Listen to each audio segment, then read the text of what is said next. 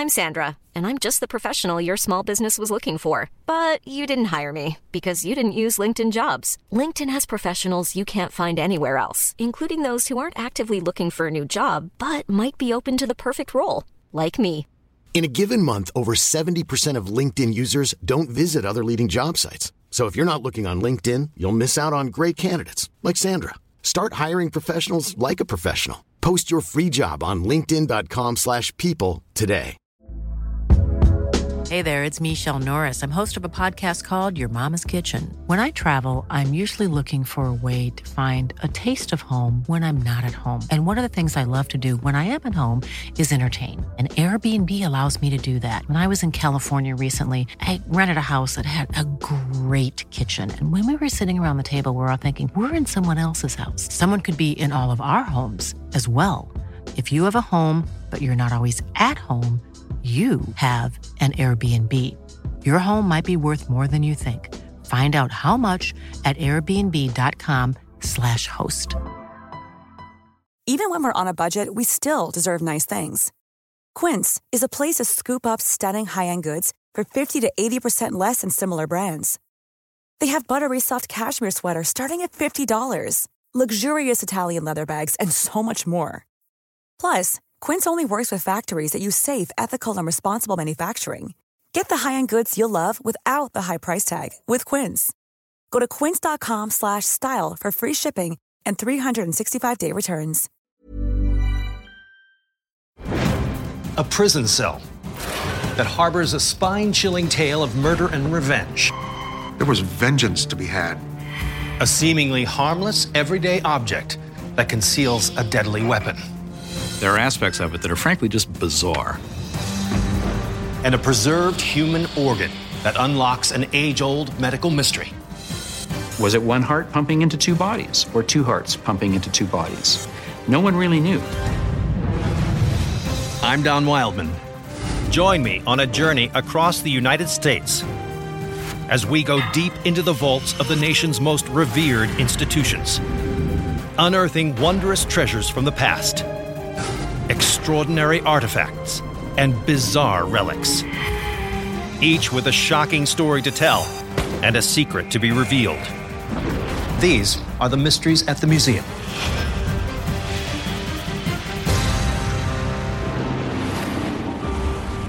Philadelphia, Pennsylvania is home to one of the most bizarre museums in the land.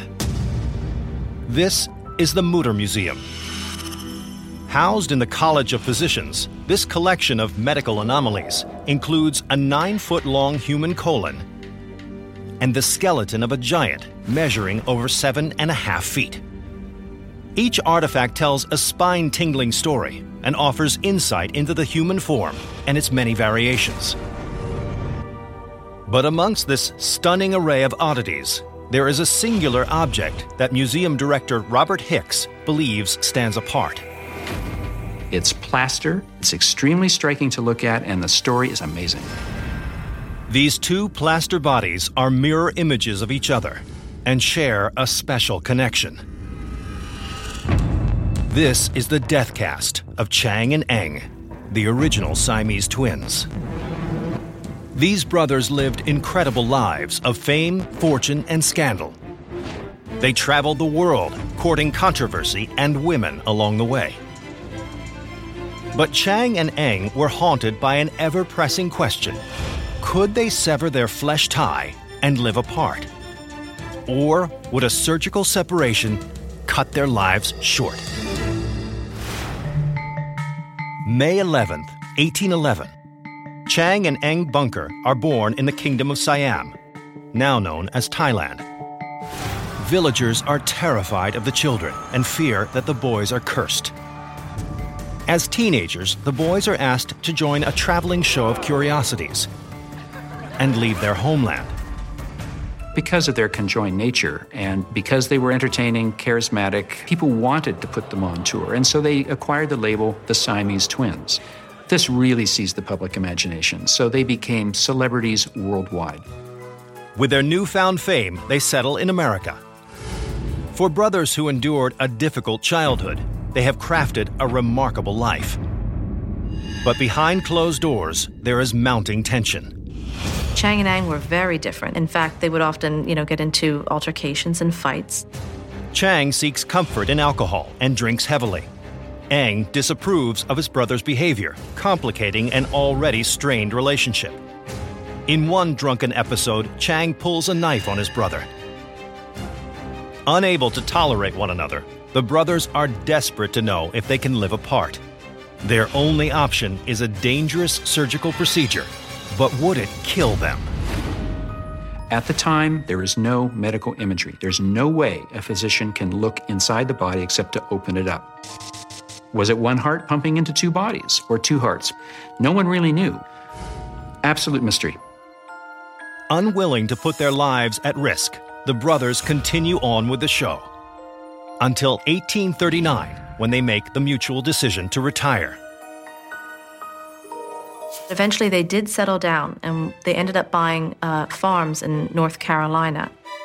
Their lives take a dramatic turn when they meet two sisters, Sarah and Adelaide Yates, and fall in love.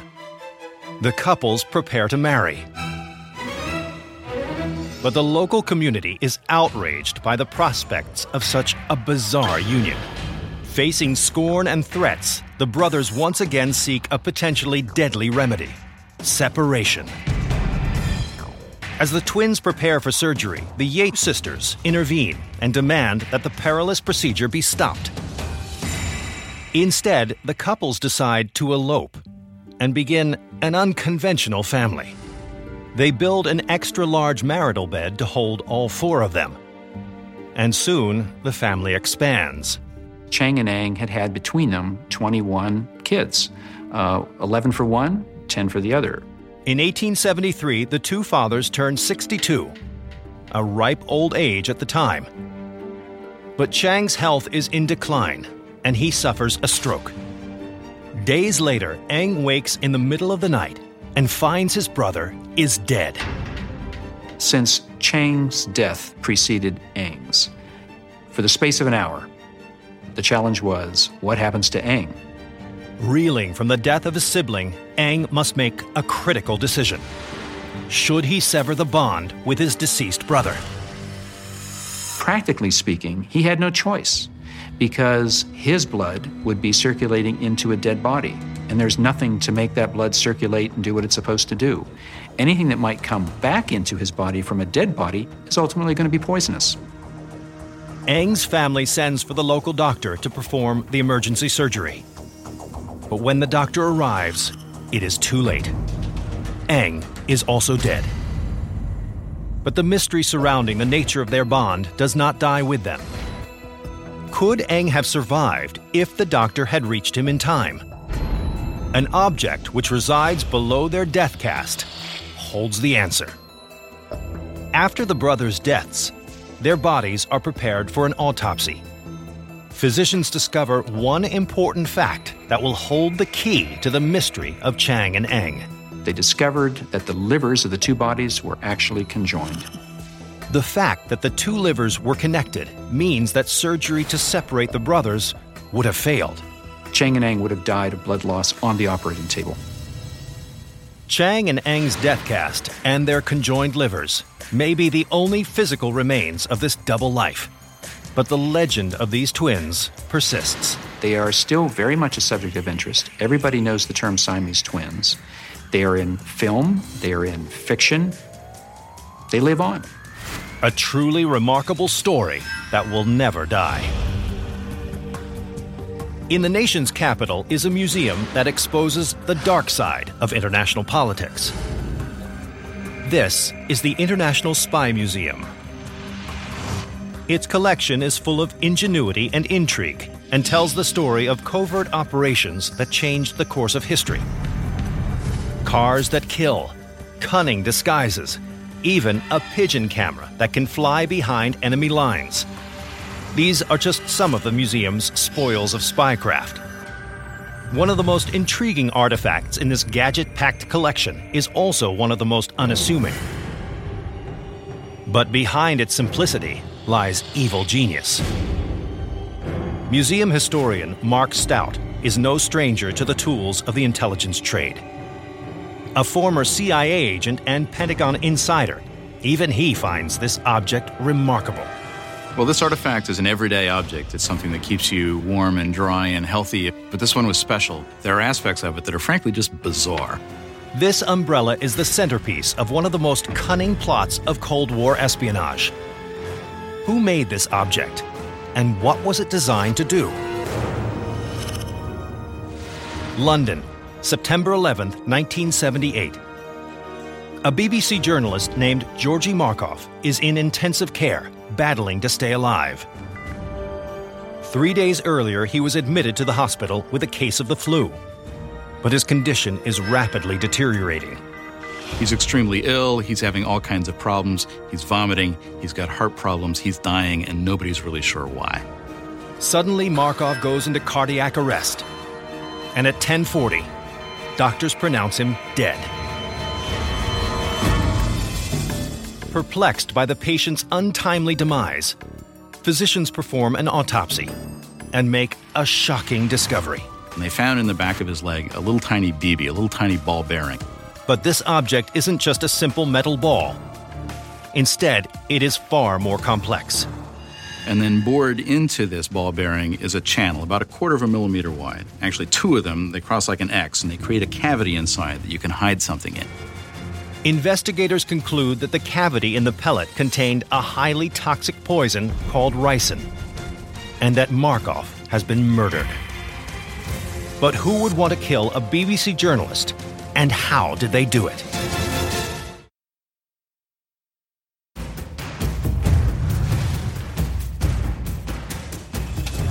A good umbrella offers protection from the elements, but not this one. It's on display at the International Spy Museum in D.C. and played a crucial role in a bizarre tale of international espionage. When a journalist named Georgy Markov was murdered, some troubling questions were left behind. What role did this umbrella play in his death? And who was behind the killing?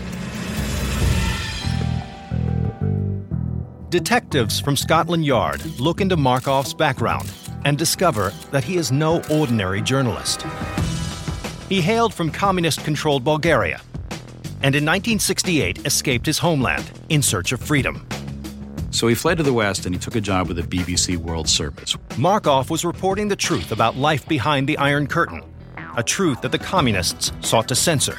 The Bulgarians are very concerned about people who defected and who are saying bad things about the home country. With a motive established, investigators suspect the Bulgarian Secret Service, but conclude they are not working alone. The only organization capable of making the ingenious poison delivery system found in Markov's body is the KGB. The evidence indicates the Russians supplied the Bulgarians with the poison pellet but the question of how it entered Markov's body remains a mystery. Eleven years later, the Berlin Wall falls and the case breaks wide open. As the Soviet Union collapses, the regime's shadowy secrets begin to emerge. One of the things that apparently came to light with the end of the communist regime in Bulgaria in 1989 was the discovery in the basement of the Interior Ministry of a collection of these umbrellas. These were no ordinary umbrellas. They were designed with concealed features like a trigger, a compressed air system, and a small barrel. When the trigger's pressed, it releases compressed air that shoots this tiny BB right out the end of the umbrella. This umbrella was engineered to kill. Could one just like it have been used to inject Markov with poison? Investigators revisit the case and focus on a detail that previously seemed insignificant. Before he died, Markov had mentioned that he'd had this suspicious incident on the day he got sick. September 7, 1978. Markov leaves work at the BBC and begins walking home. Little does he know, he is being followed. Suddenly, Markov experiences a sharp pain in his leg. He looked behind him, and there was a man fumbling with an umbrella who apologized in a thick foreign accent. The man quickly walks away. Markov continues on, unaware that he has been injected with deadly ricin, fired from the man's umbrella, and that in four days' time, he will die.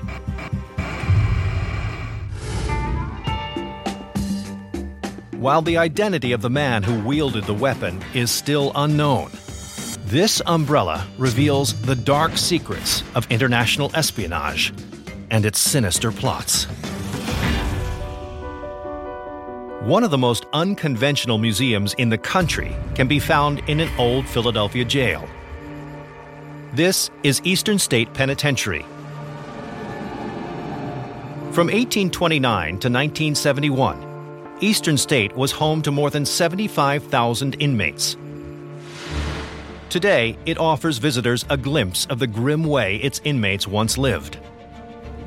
In cramped rooms with sparse furnishings and bare cement walls. But one elaborately furnished cell stands out from the rest. In this very room lived the most ruthless, terrifying, and deadly of mobsters. It was once the home of Scarface, Al Capone. Author and tour guide Charlie Adams believes that the crime king's lavish abode holds a chilling secret. One cannot imagine the agony, the anguish that took place in this cell. Although Capone was the cell's only official occupant, he believed that he was not alone.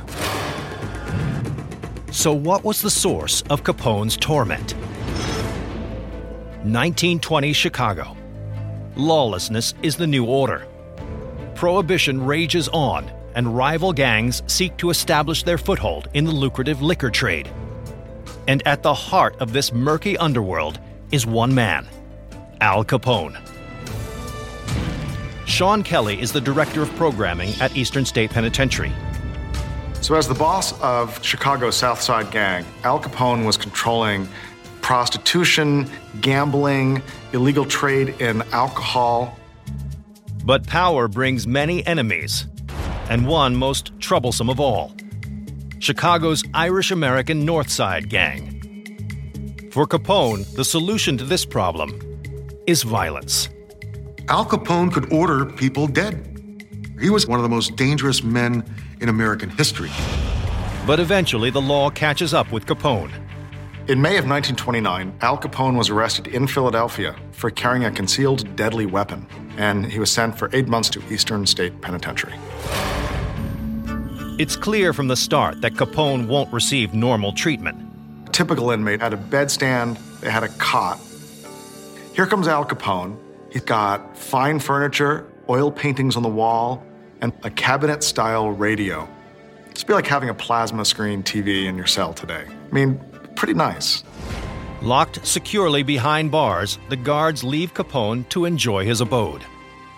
He was alone in that cell, they believed. One night, after lights out, a blood curdling scream cuts through the silence.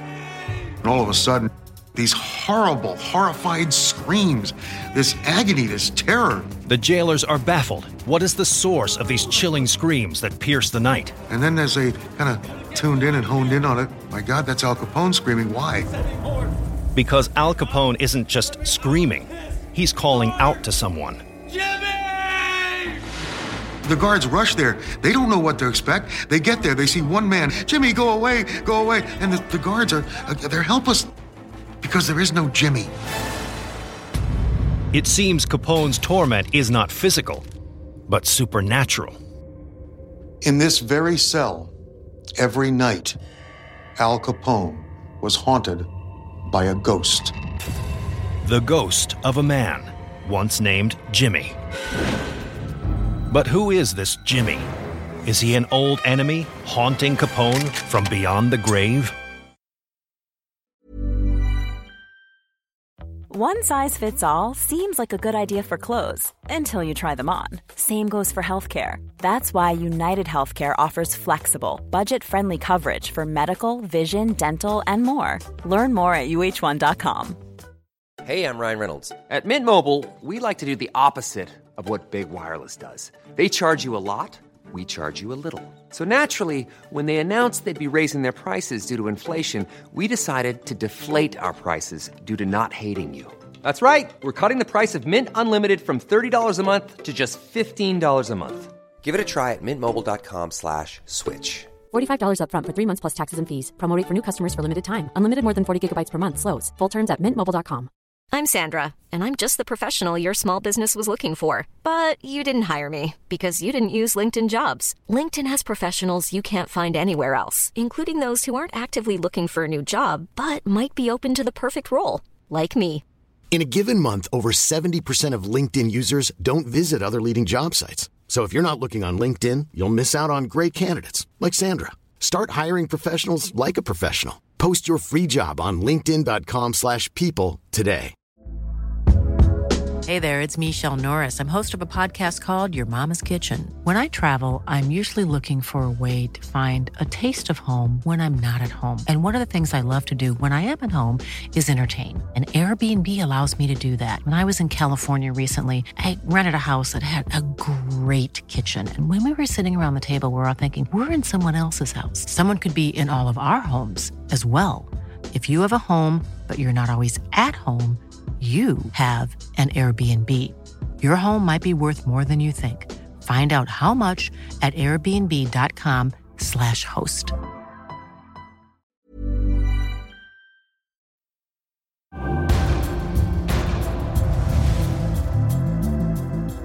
When Al Capone was locked up in Philadelphia's Eastern State Penitentiary, he was tormented by what he was convinced was a ghost named Jimmy. So, who was Jimmy, and what had Capone done to deserve his wrath? In 1929, Al Capone has committed a host of terrible deeds.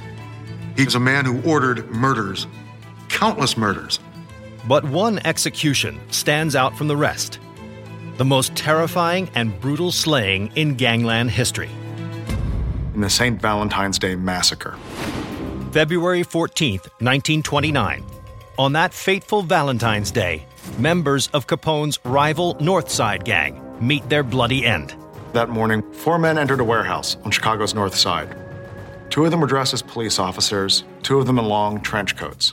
Inside the warehouse, there were six members of the North Side gang, plus a mechanic. The imposters line the seven men up against a wall, open up their trench coats, pull out their guns, and fire. They used over 80 rounds of ammunition, walked out, climbed into a sedan, and drove off, never to be seen again. Left lying on the ground, dead and bloodied, are many of Capone's main business rivals. Capone is immediately fingered for the crime. The problem was Capone wasn't in Chicago at the time. He was on vacation in Florida, which probably was not a coincidence. Though he may not have pulled the trigger, many believe that Capone orchestrated the attack. But Capone was never tried for the crime. In fact, no one was ever convicted.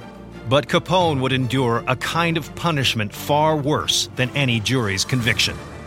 It seems that one of his victims is desperately fighting for revenge that eluded him in life.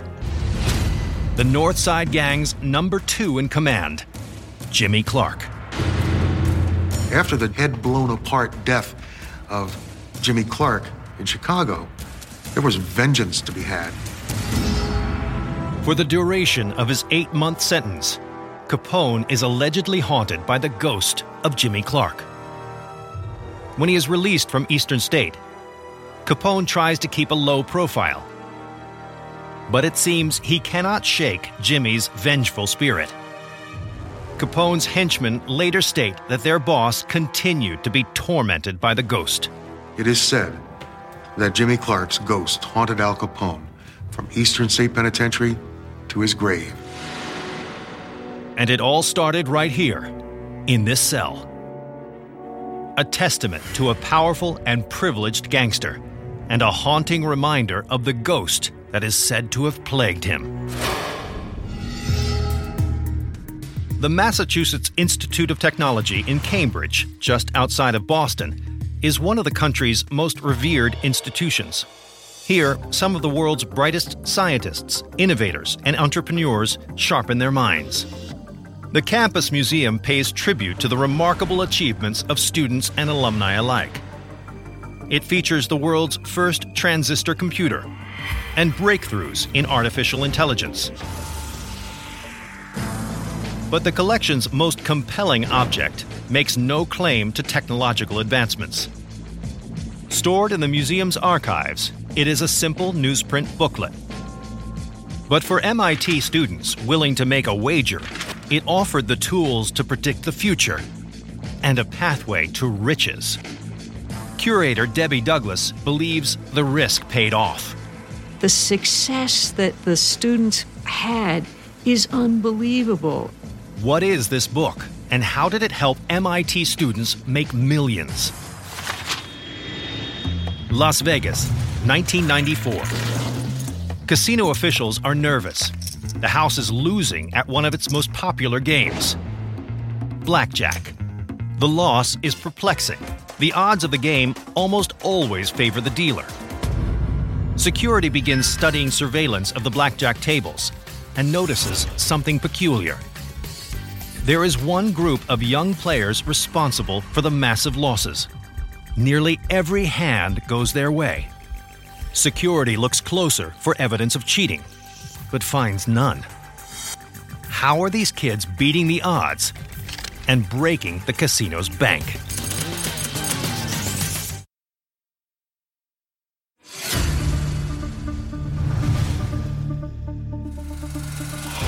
It's 1994. In Las Vegas, Nevada, a group of students have figured out how to beat the casinos at blackjack and are raking in millions. What the casinos can't figure out is how they are doing it. So, what is the connection between Las Vegas, MIT, and a simple newsprint booklet? Cambridge, Massachusetts. Winter of 1979. MIT offers a new course on probability and risk. The title How to Gamble If You Will. This particular class was started by students and alumni who uh, had an interest in playing cards. The focus is the game of blackjack.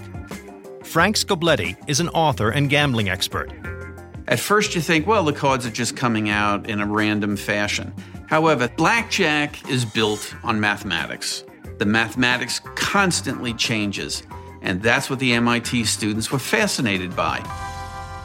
Students learn a special technique to create a strategic advantage called card counting. Card counting is a continual analysis of what cards are left in the shoe. By determining what cards remain in the deck, a card counter can calculate when the odds of any hand favor not the house, but the player. If it's tens and aces, it will favor the player. If it's two, three, four, five, and sixes, it will favor the house. Knowing the odds of beating the dealer lets the player strategize their bets and win big. For the students, the heady mix of mathematical theory and gambling is intoxicating. At first, they looked at blackjack as a mathematical challenge, but at a certain point, they said, why don't we do this for real? Hungry for action at casinos, the MIT students seek advice from a veteran card counter, a Harvard grad student named Bill Kaplan. They needed a man who understood the game, who understood the casinos, and understood how to beat them. What Bill Kaplan did was take students who were mathematically oriented and created a successful business around these individuals. The MIT Blackjack team is born. Kaplan refines the students' technique and develops a systematic approach to betting. The MIT students trained extremely hard. They understood the game, they understood the math, they understood the probabilities. They were in a rigorous environment and they thrived. Kaplan decides that the team is now prepared for the ultimate challenge Vegas. With money he's raised from investors, Kaplan supplies his players with hundreds of thousands in cash. They are now leveraged to make serious money, but they still face considerable risk. Card counting is not illegal, but casinos are in the business to make money, and they cannot make money from card counters. Card counters are literally in a war with the casinos. If a player is suspected of card counting, they are ejected from the casino immediately. The challenge for the MIT team is to conceal the fact that they are counting cards. Each player is assigned a role and bets in a consistent fashion to avoid suspicion. The team silently communicates with each other using a series of hand signals. If a player runs their fingers through their hair, it means security is closing in. If they cross their arms, it signals that the deck is hot and the odds of winning are high. The system works flawlessly. In one night, the team pulls in over $400,000. For years, the brainy kids from Boston beat casinos around the country and take them for millions. But the casinos are catching on. Security starts keeping tabs on the MIT team. When they see evidence of card counting and team play, they strike. When casinos discover a card counter, the security guard would take him aside, bring him into a back room, and then go to work on him. But when a player is banned from one casino, they simply move on to another blackjack table on the strip. The system almost guarantees that if they can keep playing, they will continue to win big. But there is dissension in the ranks. The bulk of the winnings are going to Kaplan and his investors. The students, who shoulder all the risk if they are caught, are getting paid only a small percentage of the profits. Frustrated with the management of the team, some members walk away from the table and the team disbands. For over 12 wild years, MIT blackjack teams took millions from the big casinos, using the theory and skills they learned in this course. And the original course catalog is a reminder that with skill, hard work, and preparation, the house can be beaten. The University of New Hampshire Museum in Durham highlights various periods in the state's proud past. But this perplexing item was the possession of one of the university's most famous alumni and is central to a decades old mystery. A vintage dress.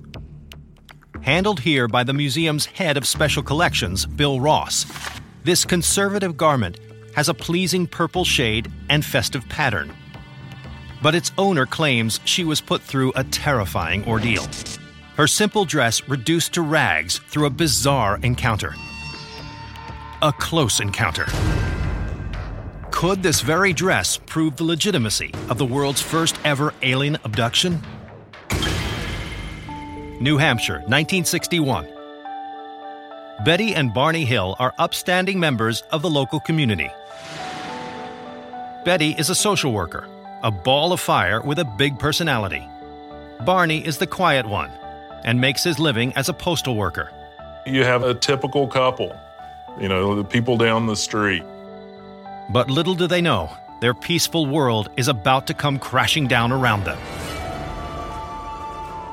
In the fall of 1961, Betty begins to have nightmares. Horrifying nightmares.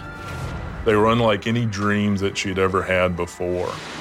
Night after night, Betty is plagued by fragmented thoughts of darkness, pain, and kidnap.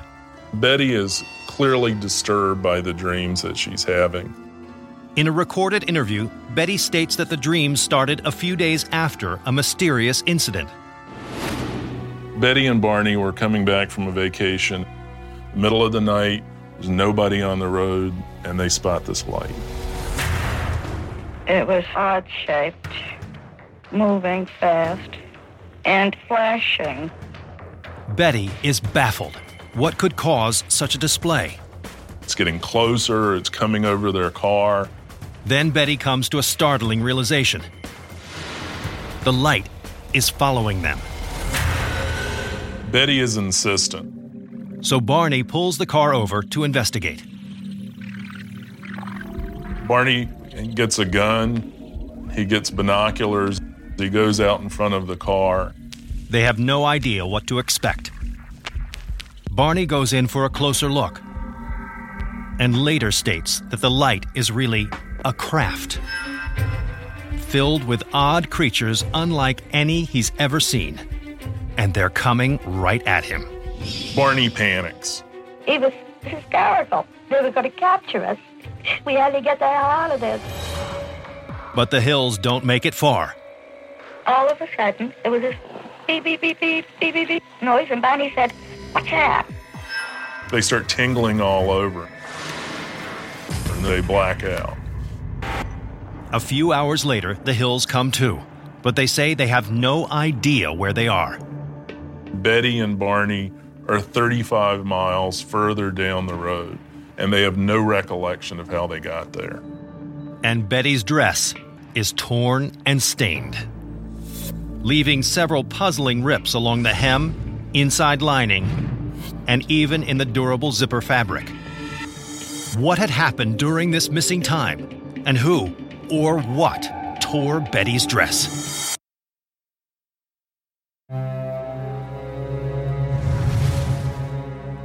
It's 1961.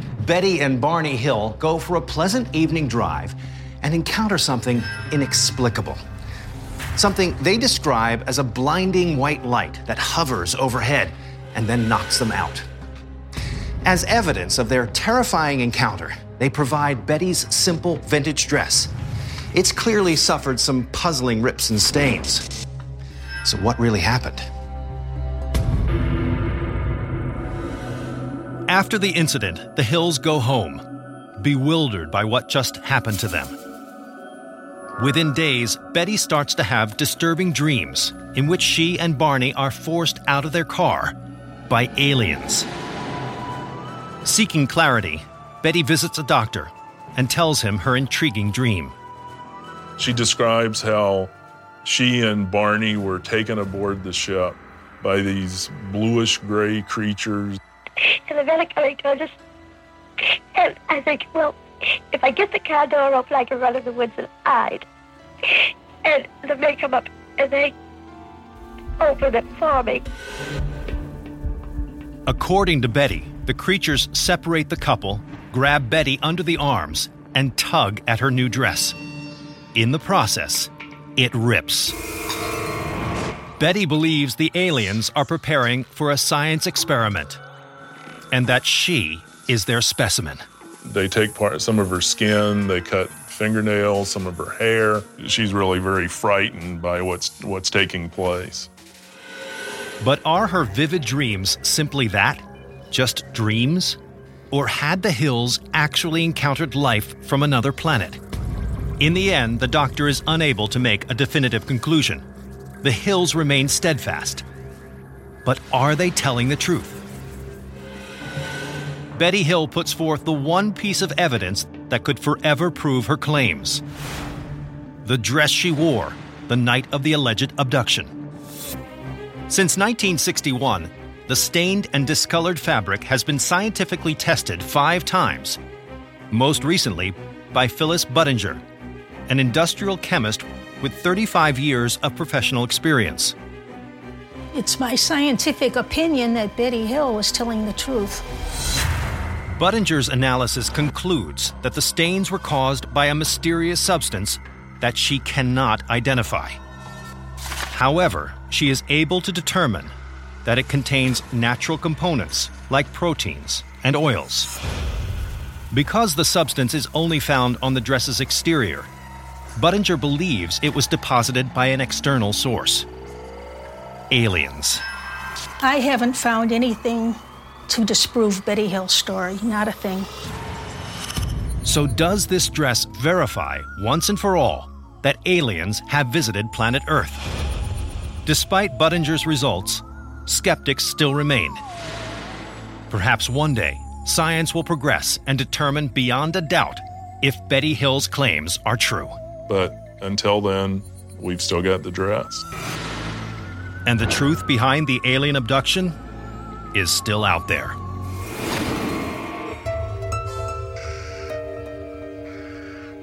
The Mercer Museum in Doylestown, Pennsylvania, tells the stories of dark times the 18th and 19th centuries.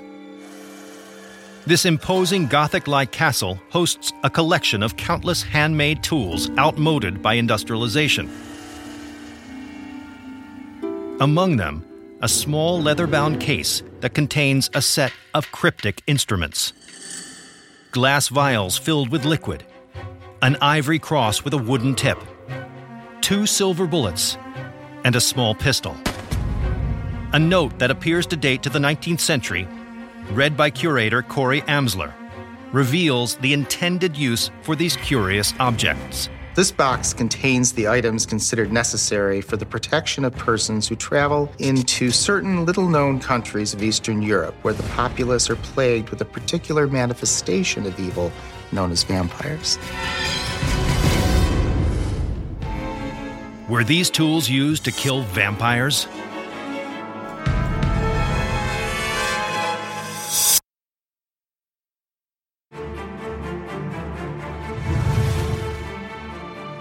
A small wooden box on display at the Mercer Museum in Doylestown, Pennsylvania, belies its mysterious contents. Inside is a crucifix, a pistol, two silver bullets, and a glass bottle filled with liquid. It seems like all the things you might need to slay a vampire. But in the realm of the undead, rule number one is always expect the unexpected. Transylvania, 1800s. Fear grips the countryside as rumors of a vicious predator spread. Vampires are feasting upon the living. While some consider the tales to be folklore, others consider the threat to be real. If a uh, recently deceased individual had been buried and maybe other members of a family then died shortly after and they didn't fully understand why those deaths were occurring, the supposition was that the deceased was somehow reaching out from the grave to suck the life of the living. Frightened communities begin to take matters into their own hands. Catholic priests dispense holy water to ward off the menace. The more adventurous arm themselves with handcrafted tools and hunt the undead. There's been evidence of bodies uh, being excavated, being dug up, uh, being staked, having their bones rearranged or scrambled, uh, having their hearts removed. And all of this was designed to end the particular vampire curse that was plaguing a particular community. The evidence found in the open graves confirms people's worst fears. Uh, when a suspected vampire was excavated, was dug up, and the coffin was opened, the body might be somewhat enlarged or swollen as if it was engorged with blood. Once you staked that body, the gases would rush out. It might emit a groan of sorts. It might move somewhat, and all of this just reinforced that this was, in fact, a, a vampire. The fear spreads to the New World. In New England, graves are opened, dead bodies are mutilated, and their organs are removed. In the late 1800s, with vampire paranoia at a fever pitch, it is not surprising that a kit designed to combat the threat would exist. Over a hundred years later, in 1989, this particular box of tools was discovered. And was found at an antique show. I'd never seen something like that before. The kit appears to be intended for Americans who traveled to Eastern Europe, the cradle of the vampire craze. The artifacts in it uh, appeared, for the most part, to be typical of, of the 1800s in terms of their construction, in terms of their materials. Were these tools really assembled to kill a vampire, or did they serve another purpose? To authenticate the new acquisition, the museum begins by studying its label. It reveals that the tools were assembled by a German professor and vampire expert named Ernst Blomberg. One of the things that's mentioned is a book that Blomberg was supposed to have written that provided detailed instructions for how one went about hunting for and, and killing vampires. To learn more about the kit's creator, Corey goes in search of Blomberg's book. But in spite of his efforts, he cannot find any records of the publication. To the best of my knowledge, uh, that book has never uh, surfaced. With no information on Blomberg, the museum has the materials in the kit tested. The results are perplexing. One of those was the was the ivory crucifix and wooden stake combination, and it appeared that there was uh, a, a, fairly modern adhesive that was used in a repair. It was sort of the first clue that something was up. While a modern repair is not evidence of forgery, the museum grows more suspicious of the kit's authenticity. In search of definitive evidence, they return to Blomberg's note. ultraviolet analysis produces a shocking revelation. The paper contained uh, optical brighteners that were part of uh, 20th century paper manufacture. Optical brighteners are chemicals added to paper to make it appear whiter. That really confirmed that it was, it was modern artificially aged paper. This is the final nail in the coffin. The vampire kit is fake. But who would perpetrate such an elaborate hoax? Corey renews his quest for information on the mysterious Blomberg and discovers a confession from a man claiming to be the vampire kit's true creator. His name, he stated, was Michael DeWinter. The story that he told was that he was a part time firearms dealer at antique shows, and he came up with a, uh, a pocket pistol that was not very valuable. DeWinter claims he created the vampire kit, centered on the pistol, to make his firearm more appealing. And the vampire expert, Ernst Blomberg, was a fictitious creation intended to give the kit an air of authenticity. Today, the Vampire Kit remains at the Mercer Museum and is a testament to our desire to believe in the fantastical. From vampires to aliens, Siamese twins to haunted jail cells. I'm Don Wildman, and these are the mysteries at the museum. Even when we're on a budget, we still deserve nice things. Quince is a place to scoop up stunning high end goods for 50 to 80% less than similar brands. They have buttery soft cashmere sweaters starting at $50, luxurious Italian leather bags, and so much more. Plus, Quince only works with factories that use safe, ethical, and responsible manufacturing. Get the high-end goods you'll love without the high price tag with Quince. Go to quince.com/style for free shipping and 365-day returns. Whether you're a morning person or a bedtime procrastinator, everyone deserves a mattress that works for their style. And you'll find the best mattress for you at Ashley. The new Tempur-Adapt collection at Ashley brings you one-of-a-kind body-conforming technology, making every sleep tailored to be your best. The collection also features cool-to-the-touch covers and motion absorption to help minimize sleep disruptions from partners, pets, or kids. Shop the all-new Tempur-Adapt collection at Ashley in-store or online at ashley.com. Ashley, for the love of home.